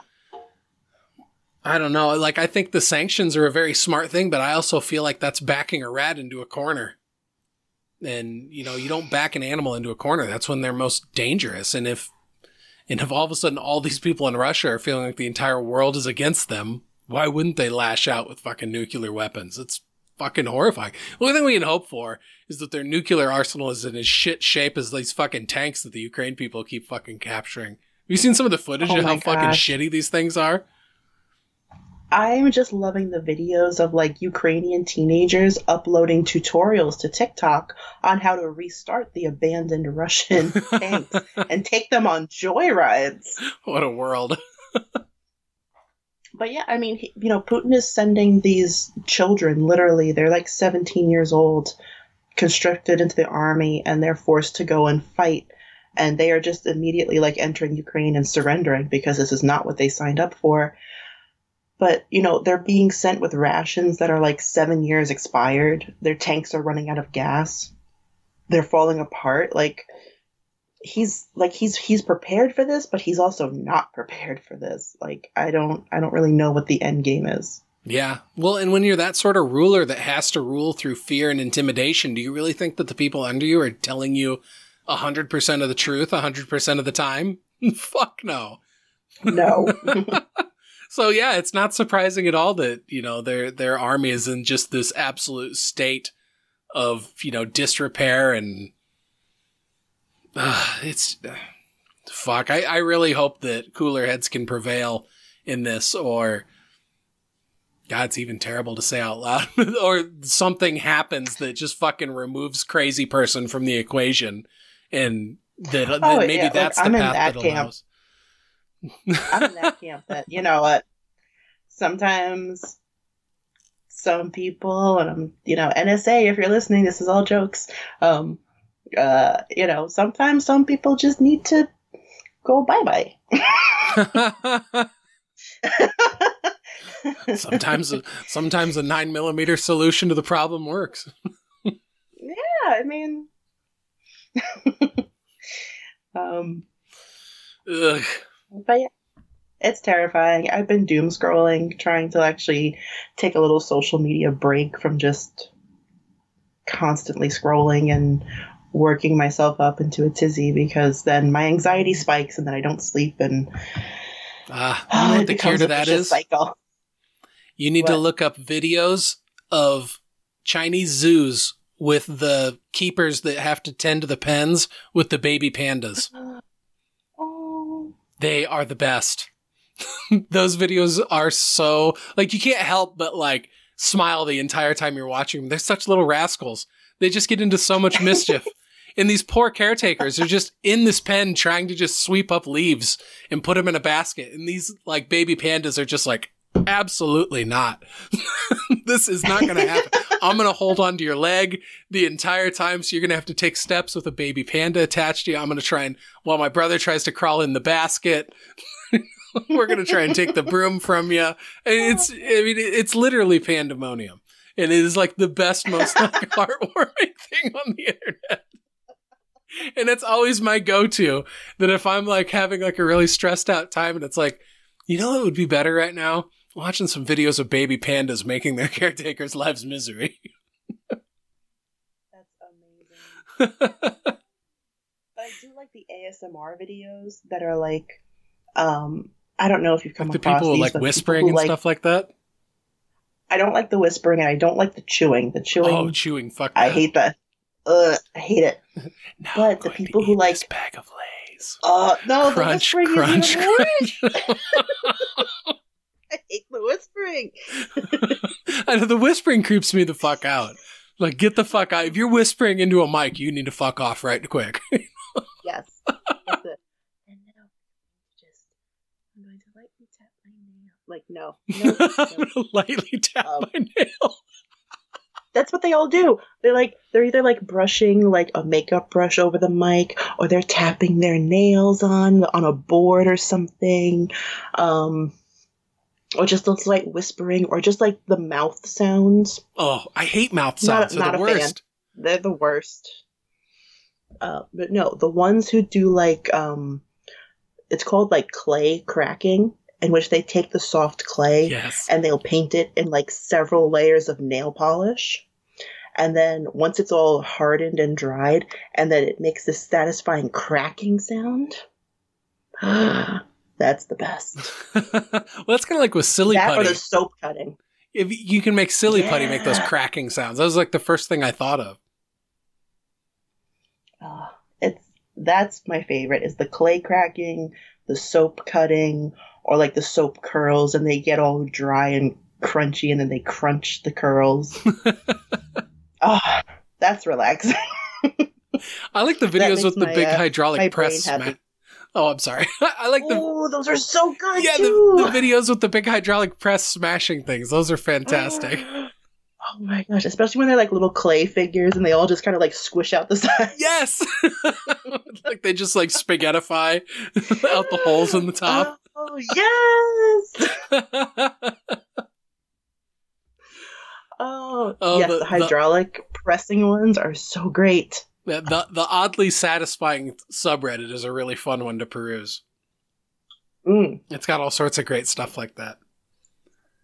My favorite subreddit is um, "Am I the asshole?" forum. Oh yes, some of those people are so clueless. It's like you wrote this and you thumb typed this entire thing out, and you were, did not realize the entire time that you were a gigantic asshole. Oh, perfect example. I read this one earlier. This woman asked if she's the asshole for like tearing into her sister-in-law for not inviting her brother to the wedding. The brother being the woman's husband who was writing this this story. Was this the one where it's because the brother was in a wheelchair? No. Oh, like that God. would have made the sister-in-law the asshole. No, the brother, in the wife's words, is he's a prankster and a jokester. And him and his sister have not had a good relationship their whole life because he pulls, quote unquote, pranks. The last prank that he pulled was at her engagement party, in which he told her that her fiance got into a car accident. What the fuck? Like, and that's not a prank. That's not a joke. No. You joke about someone getting hurt. And so she doesn't want him at the wedding because she's like, he's ruined every sort of major event in my life, and I don't want him there. And the wife is all like, oh, she's just too sensitive, and this is who he is. He's a jokester, he's a prankster. Every last comment was, um, you and your husband are assholes, and he's a bully. like, no wonder she doesn't want him at her wedding he's a terrible person. And it's like, and she wrote this whole thing and never once said, wow, what he did was really shitty. Never once said that. Jeez. Like, little self reflection is all is needed sometimes. Well, and also like But yeah. there's just certain things where it's like if it's somebody's wedding, that is all about them. And if you're knowingly mm-hmm. inviting somebody who needs to make everything about them so they can be some sort of spotlight, then yeah, you're totally within your rights to be like, I don't want that person here. Every time they've been around, they've displayed this behavior. I don't want this behavior on my special day. Get the fuck out of here. Like, absolutely The well whole day you're going to be worrying about what they're going to do or what they're going to say or what sort of joke, quote unquote, they're going to pull. yeah And I hate, I hate pranks. I hate those types of jokes. agreed. Same here. Ugh. sometimes I see those videos of like husband and wife pranks, and it's like it's like the two of you are just really bullying bullying each other. I know. It's like I'm Like, not into that shit at all. pranks. I don't think it's funny. Like I just I just can't It's get down with it. God, I remember I think it Like, was uh, maybe my 15th, 14th or 15th birthday. I had like a sleepover with a bunch of friends, but I'd gotten up at the like pre-dawn hours with my dad to go duck hunting that morning. And so I was Mhm. like I could not stay up late. And like I woke up at one point with like they were like fucking with me while I was sleeping. And it like made me so mad because it was like it was my fucking party at my house. And you fucking Mm. cocksuckers are gonna fuck with me and like try and put like hot Chinese mustard in my mouth when I'm sleeping or like spray paint my or like put hairspray in my hair and shit like that. I fucking woke up swinging. Swinging, trying to yeah. fucking like these are like my best friends and it's like I'm going to fucking murder every one of you fucking cocksuckers. I can't believe you would do this to me on my special fucking day. And I think I went and locked myself in my room and shut the door. And it's like, I don't want anybody fucking coming near me again for the rest of the night. Fuck all of them. Yeah, I don't blame you. Yeah. So yeah, I don't like pranks. not the fucking. I I'm not the shit like person to pull a prank on. Like I'm probably not going to be good natured about it. I don't know. You have to catch me on a special fucking day. Yeah, and honestly, like, I can admit that, like, growing up, I kind of was that asshole who would, like, hide behind a corner and, like, scare somebody. Um, I, I would especially do that to Rebecca because she, she just, she has a great scream. Well, that's just good natured fun. that's just good natured fun.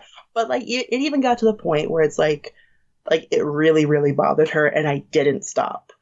And it's like, yes, we've grown out of that now, but, you know, we're, we're both adults. And so, but, like, like as a kid like that's kind of like the shit that you pull as a kid a teenager when you don't understand limits or someone's boundaries and like you don't have respect for the fact that the person is just really really uncomfortable when you're a grown ass adult still doing that you're you're just now an asshole You You're really just are. an asshole. That's right. Because when you're a kid, it's like that's part of that experience of learning boundaries and, Mhm. and learning that, you know, hey, just because this is a hoot for you, it doesn't mean they're having a good time.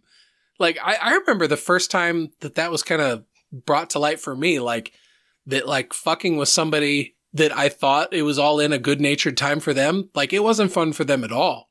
For them, they felt like it was straight up harassment and they were very hurt by it. Wow. And I remember like finding that out and just being crushed inside that like, oh my God, you made them, you made them feel like shit for the way that you were acting. And I felt so deeply ashamed. And then it was like, from then on, it was like, all right, I don't, I don't do that. I don't. And so that's why I'm not like the bust balls type of humor guy. Cause I feel like I'm not good at it.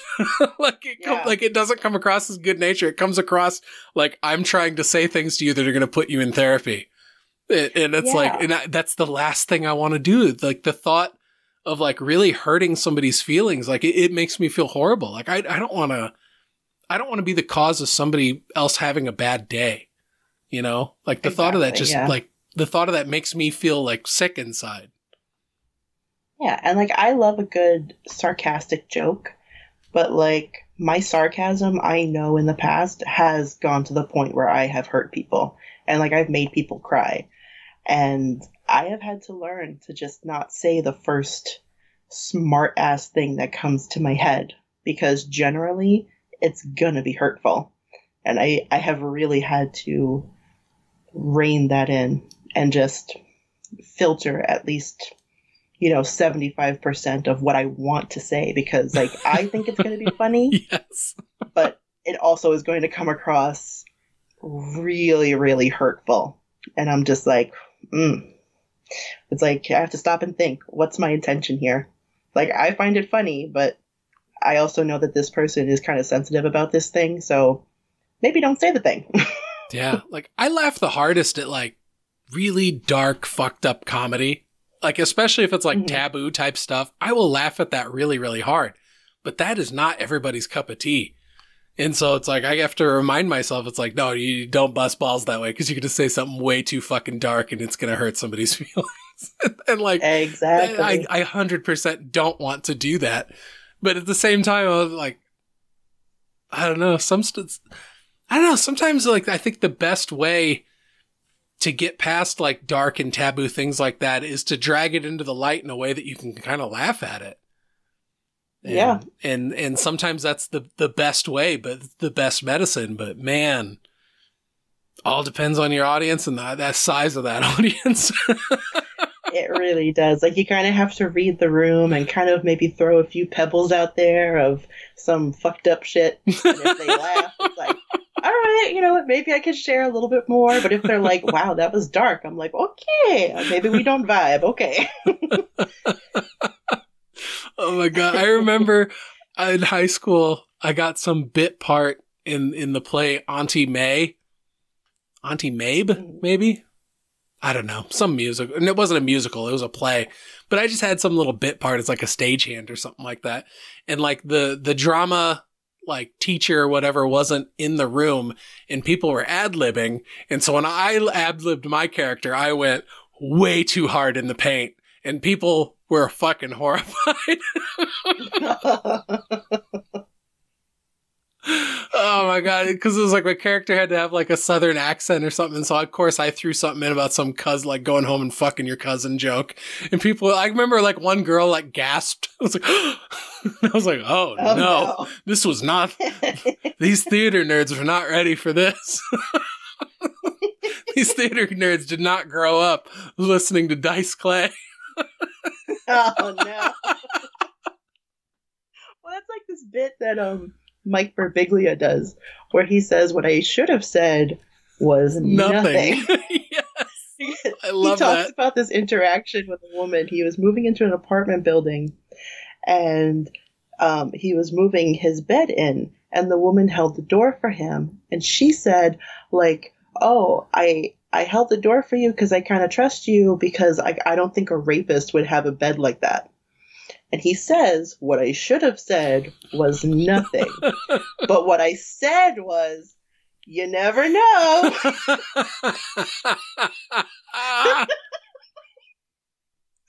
uh, Mike Birbiglia is funny as hell. That's such a good joke. Mike Birbiglia. What I should have said was nothing. was nothing. and he talks about the waves of oh no washing over him. and I have felt that where I say something and it's just like, oh no, I should what I should have said was nothing. Oh my gosh, that that could be like a like a overlying like theme for my life. What I should have said was nothing. as I've gotten older, like believe it or not, as verbose as I am, I have learned the value of silence. yes. Ugh. Ah. Oh my gosh. Gosh, I think what was like one that embarrassed the shit out of me. I was at my friend's very Catholic wedding, and I was in line waiting for to get a a beer from the keg, and they had just tapped it. And like, so they filled up my cup and it was like all foam. And I like turned around and the priest was like right next to me. And right there, I was in line for the keg. It should have been a big fucking clue to me. This guy's in line for the keg too. And I turned around and said something about like, Oh yeah, father, I guess you never know what it's like to feel the pain of a cup full of foam, huh? and I turn around and then he's filling a cup full of foam. And I'm like, fucking, uh, the, the Irish Catholic drunken priest, that's like a fucking meme, you idiot. You literally just said to this guy, you don't think like a comment like, oh, you can't drink, right? No, he just can't marry and have sex, you fucking idiot. God damn. Fucking nearly 20 years later, I'm still fucking mortified by it. and what I should have said was nothing. I should have just turned around like Padre and walked away. oh, Let me tell you my moment that lives in my brain that revisits me. You think about right as you're falling asleep or or when you're in the Oh, yeah. shower, it just creeps unbidden into your mind. I bring this up as my most embarrassing story all the time. and like I didn't grow up Catholic, so like I never really, you know, I, I didn't experience Ash Wednesday. At one of my first jobs, and this was really my first interaction with people who had different religions, I walk into my boss's office, and it was Ash Wednesday, and I go to give him a letter, and I go, "Oh, Paul, you have a little smudgy right there." and he looks at me and goes, Janine, it's Ash Wednesday. And the waves of, oh no, wash over me. And I said, I'm so sorry. Like, I, I didn't grow up Catholic. I, I didn't know. I, I'm, I'm so sorry. I didn't know what day it was. We had a good laugh about it later but like I still every once in a while I'm sitting there, especially you know Ash Wednesday just passed, and Yep. immediately I just think of Paul and telling him that he's got a smudgy on his forehead when I go in to bring him a letter to sign. you got a little uh, in nomine patre on your forehead there. yeah, but I even made the gesture with my thumb, like oh you got a little smudgy right there. It's curious. It's in the shape of a weird little cross. I had a similar experience with that. I was working in a deli at Econo Foods at the time, like the, the deli section of this supermarket. And uh, people were coming in and they all had dots on their heads. And like, I didn't grow up Catholic. I mean, I, I didn't really grow up religious at all. Like my kids or my, my family sent me and my sister to like Sunday school with like some other kids. And so I kind of knew the Bible and stuff from that. But like, my family was not a we go to church on Sunday family. In in fact, my dad's kind of a little bit derisive of um if that's the right word. I'm pretty deep into the vodka right now. But he's he's pretty right. I don't know, dim- what's that? it sounds right. Why not? Okay. Yeah, something like that. Anyway, he's he's pretty much like like God type mentality with it, you know. And so it's like I you know, I didn't grow up religious like at all. And uh so I remember the first time seeing that, I was like, I had no fucking clue what it was, and somebody had to explain to me what Ash Wednesday was. And they're like, Oh yeah, yeah, they get a little smudge of ash on their shape of a cross on their forehead. And I'm like, and then they walk around like that all day? That's fucking weird. But, oh well. I mean, I, I mean, I suppose they're not like you know beating people down with their religion. So you know, if if it's a religious activity that doesn't involve beating other people down, then generally I'll let you. You know, I'll be like, okay, that's cool. You do that. exactly. You know the, the the ashes on your forehead is not hurting anybody else. So Go for it. exactly. Yeah, because I don't know. Like, I, I think there are times when I talk about religion on this show where I come off as like somebody who's like anti-religion, and I'm certainly not anti-religion by any means, but I'm definitely anti like religion being twisted into something that is purely just like either a tool of control or something that's used to, you know, make other people, you know, like feel shitty about themselves and or, you know, oppress. Like, I don't like religion being used as a tool of oppression. Like that sort of Yeah. stuff, like, kind of makes me mad. But like when I think about like the religion, the way that like my grandmother is religious, I think that's a really beautiful and empowering experience and more power to those people. But if you're like religious to the point where you're like holding up signs outside of a Planned Parenthood, like get a running start and go fuck yourself. oh gosh, yeah, Like, like, your um, your religion has turned into something grotesque. it has, you know, and that's when it's like you know scriptures get twisted and they're used then to to prove your own point and like i'm like i'm now somewhere kind of squarely in the camp of like kind of like that border of agnostic atheist and um so like my motto pretty much is the leftover army motto of just don't be a dick Yeah, yeah. is that is that is the motto I try to follow going through life now, and um, that's that's my that's my core belief is don't be a dick. No, that that's right there with me. Mine is like a like a very do no harm type motto. Don't be a dick, do Yeah. no harm. Just try to Take no shit, but do no harm. yeah, like try to try to leave the world in a, a better place than you found it. Like I like yeah, like with human interaction and stuff like that. I, I think that kindness is one of those things that costs absolutely nothing and it just reaps all these tremendous rewards. To where it's like you just go into an experience with somebody and just try and be positive and have a smile on your face from the get go, you get a better chance of it going favorably than starting off being all full of piss and vinegar. Because it's it's like Mhm. negativity is like this like ball of hot tar. Like someone can toss it to you and it's gonna get your hands all fucked up. Even if you throw it away, it's like you still got this residue of this on you. And I feel like negativity is that Oh, yeah. same way. To where if you start off negative, that other person, there's a greater chance that ne- negativity is going to like influence their reaction to you and they're going to come back negative as well. And then now you're going to be going fucking nowhere. Cause like, Like, no, you're you're Yeah. exactly correct. I know I throw people off on the phone all the time because it seems like in this day and age nobody wants to talk on the phone. And so I always think it's a real treat when I have to call people like at work because I'm always like, "Hi, this is Joe with so and so. How are you doing today? Hope you're having a great day." Yeah, I wanted to follow up with this, and they're just like, like I can just feel them thinking it's heavy, and I'm just like, "Yes, I'm gonna kill you with kindness." Because you can't complain that the guy at the register was too nice to you. exactly. And I am getting to the point in my life though where like between like emails, textings, and I am like I'm I'm so sick of typing what I want to say. Like just fucking pick up the phone and call me. Like let's let's hash this out. We can we can and like I have a real issue with like telling the the tone from a text where I tend to sort of project what I think the person is feeling. Mm-hmm. And nine times out of ten i'm completely wrong yeah. and so it's like if i can if i can hear the tone of your voice and that's honestly that's honestly me because i i'm full of anxiety i'm an overthinker and i forever walk through life thinking that everyone's just mad at me and oh my gosh just we live on the same me. wavelength janine like you just described me i feel so seen. I, I literally i literally feel like everyone just barely tolerates me in their life yes. and um and hates me. And they are just so sick of me. Yes. Um I always feel like I'm starting off with, okay, I know I'm annoying you right now, so I'm just going Right. to try and be very succinct in this text message, and I'm going to use some emojis to let you know that, hey, it's cool. Look, that, that little smiley face has got sunglasses on, and he's cool. I'm going to end this really heavy sentence with an LOL so you know that I'm not super serious.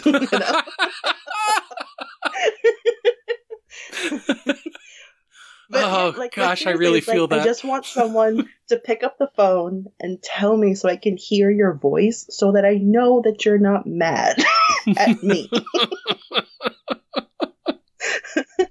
oh my gosh, I totally relate to all that so much. Like sometimes my landlord leaves me a note at the bottom of the stairs, and I'm just like, oh, my landlord hates me. But then I see him later and I respond to the note, and he's like, oh, yeah, no, I just wanted to know. And it's like, it's totally fine. but like, I see the note, and I'm just like, oh, he's gonna evict me. Like, I immediately go there. he wants me out of his house. That's that fear of the unknown like, creeping back in. No, it's fine. It's the fear of the unknown. Like I've lived here for, gosh, almost four and a half years at this point. Like he's not kicking me out tomorrow if he hasn't kicked me out already.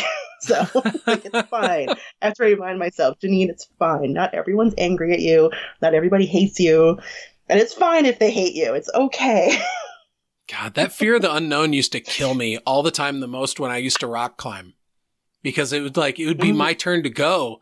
And so I'd be like sitting down at the base of the route, you know, tying into the rope, changing into my climbing shoes, and just racked with anxiety, not of what if I fall? Oh, I'm scared to fall. It's no, it's it's I'm scared to fail. I'm going into the unknown. I don't know how this is gonna go.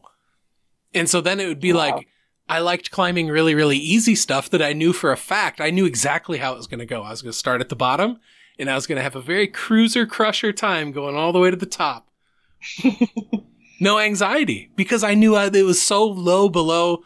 It was like the difficulty range was so well within my means that I wasn't going to experience anything unknown on the way up there. And that was always the thing that tripped me out the most was this fear of the unknown. And it would always manifest as like this like ball of anxiety that would live right in my gut. And yeah. oh, I But honestly. The people who deal with anxiety are the people who tend to rewatch the same shows and movies over and over again because there is comfort in that familiarity. There's no surprise, there's nothing new, there's nothing scary. You know how this movie's going to play out, you know how the show's going to play out. And it's that people who deal with anxiety do tend to just rewatch the same shows over and over. That's why we have our comfort shows, our comfort movies is you can turn it on. You know exactly how it's going to end. There's no surprise. There's nothing new, and it calms that ball of anxiety in your in your in your stomach. You just blew my mind. Like like you just explained something in words that I viscerally knew and understood, but I'd never like verbalized before. And it's hundred percent true. Oh my gosh. uh, like the amount of like MCU Phase One movies where it'll be like, I'll watch this again. It's like that's hundred percent the reason. it is because you know exactly how it's going to play out. You know, there's no surprises. There's nothing new, and it just calms your anxiety because nothing can hurt me right now because everything's familiar. That's incredible. That's so I mean, smart. It's why I've rewatched New Girl five times. That's why I rewatched Friends. It's why I rewatched Seinfeld a million times. Nothing new. It, it it doesn't scare. It's not scary. oh, Lindsay and I lived on Friends back in our apartment days. Oh my gosh, I love Friends. It's yeah. I know it's, it hasn't it's aged well. It's problematic, but I love it. I love Chandler. Chandler, I think, is my soulmate.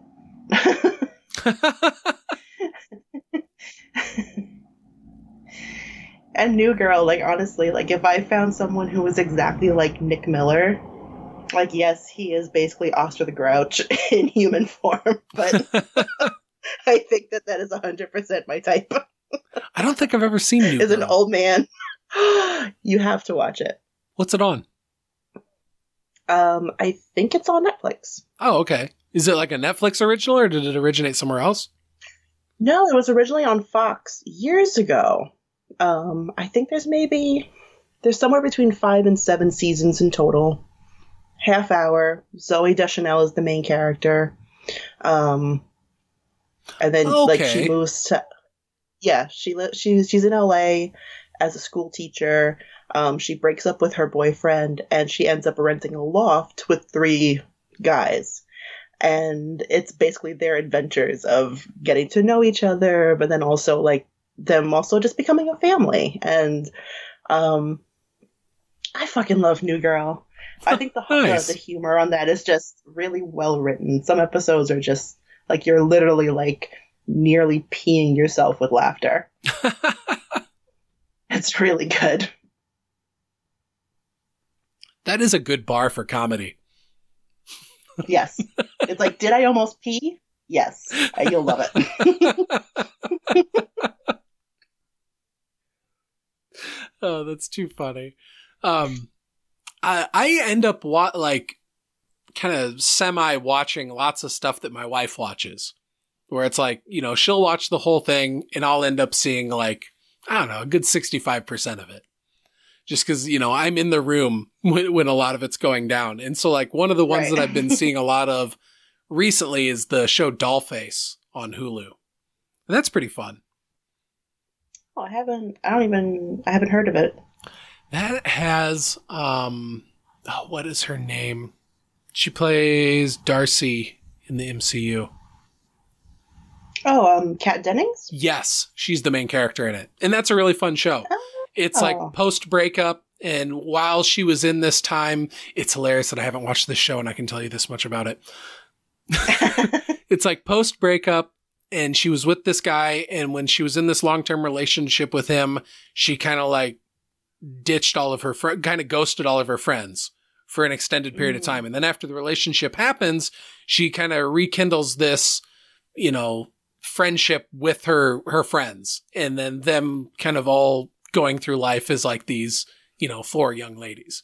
And it is it's a really entertaining show. And there's like a, a large amount of like imagination thrown into it too. Like kat dennings keeps Mm. getting advice from this lady whose head is like a cat. It's it's it sounds weird but the first time you see it in the show you're like what? And then by like a few episodes in you're like oh it's cat lady. She's back to give her good and helpful advice. You know it, i don't know. It's a fun show and for for one that i only watch you know like barely like it, it's like i'm not really watching it. It's like i'm supposed to be like writing or you know i'm reading a comic book or something like that and it's on. And like i suffer from this problem to where if there's a tv on i eventually get sucked into it and start watching it even if it is just Yeah. for like minutes at a time. But then it's like oh yeah fuck i'm not watching this. I'm trying to read. And then i go back to my thing that i'm supposed to be doing Oh, I do that too. Like, but honestly, it's reversed. Like, I try to watch something and then I get sucked into like scrolling through TikTok, especially. and like, before I know it, I have to rewind like 20 minutes of the show that I was trying to watch because I have no idea what happened. yeah no i uh, Brian has kind of mentioned that on PCL that that's one of the things that he prefers to see a movie in the theaters is because he feels like if he watches it at home, there's so many more opportunities for distraction. And and I feel There like I'm just the like oh if there's a screen I'm going to focus on it type mentality. No, it's true. If I if I go to the theater, like I am forced to focus on the one giant screen because having my phone out is really rude and it's too bright for everyone else around Social me. convention it forces me to it. keep it in my bag. Yes. no, that's a great point. Like, because honestly, I'm at home. I'll throw on a movie, especially if I've seen it before, of course. Um, and then it's like I just immediately pick up my phone and I'm scrolling Facebook. I'm scrolling Instagram. I'm posting stupid memes and or dad jokes and. Before I know it, like half the movie's over, and I'm like, I have no idea what happened. yeah. No, I I definitely do find myself doing that. Um what was it earlier? Yeah, after work today, uh Lindsay had started watching The Righteous Gemstones on HBO Max. And so she was she's like 6 or 7 episodes in. She's like, "You've got to watch this. It's so good." And I'm like, "Yeah, I've heard nothing but good things about people, you know, whose opinions I really trust." That it's a really great show. And so I watched the first two episodes with her. And there was a couple parts in the second episode where I found myself reaching for my phone and then I was like, no, stop. you're, supposed, you're supposed to be watching this. It's true. Like honestly, like it it's like a real addiction to have my phone in my hand at all times. It's really bad. You know how you solve that? You watch the TV show on your phone. Oh god. you But can't, honestly then you even then I'm like, what's on Facebook? What's funny is I just um between two days this week I, I devoted two evenings to the show Reacher on Amazon Prime. And so I watched Hmm. like the first half of it one one night and then the next night I watched all the rest of it. And I exclusively watched it on my phone. And there were moments where it'd be like a slow part in an episode and I'd be like my brain's like telling me to like open Reddit, scroll through it. It's like you can't. You're already using the Yeah. Reddit machine to watch this TV show. it's true. Like sometimes like especially at work, like I'll I'll put YouTube on my phone and I'll watch I like watching um reruns of the the People's Court on YouTube. It's Oh, my nice. favorite thing. and I'll just have like episodes playing while I'm trying to work. But then like it's on my phone and then I'm like, "Oh, what's on Facebook?" And then I'm like, "No, I have to scroll away from this if I do that." exactly. Ugh. People's Court, that had a real banger of like a theme song. Dun, dun, dun. I love the voiceovers. He's been charged with stiffing a crook.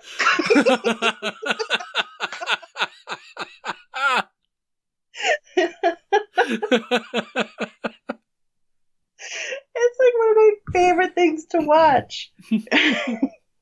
he claims the plaintiff's dog is shitting in his yard. Ba-dum bum.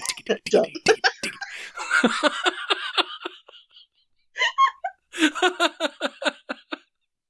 mean, that's literally every episode. Uh, it is so much of it is just like basic shit where it's like, how did you people end up in court over this? Like, what the? exactly. You couldn't have like reached a little bit of an agreement to just be like, "Hey, here's the money I owe you." like, let let's just let's just squash this. Like, oh my god.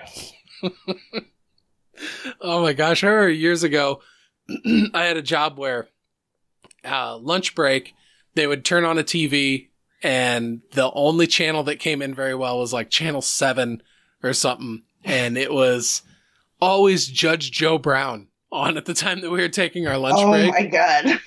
And so we'd always be watching it. I remember this one dude I worked with when one day he went off. He's like, he's like, I really ought to call that number and just like promise, like you put me on that show, I'll get buck wild up in that courtroom. I know you want the rating. buck Wild. well, there was like there was back in the day a Judge Judy case that turned out to be like three friends got together and filed a fake lawsuit just so they could get on the show. and it involved someone claiming that someone threw the roommate's cat at their laptop and like broke the laptop. like I, it was very specifically involved a cat and a laptop.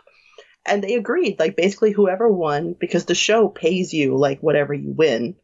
Um, it's not like the plaintiff or the defendant has to pay out something. It's the show pays like your winnings, and they were just going to split the money, and that's what they did.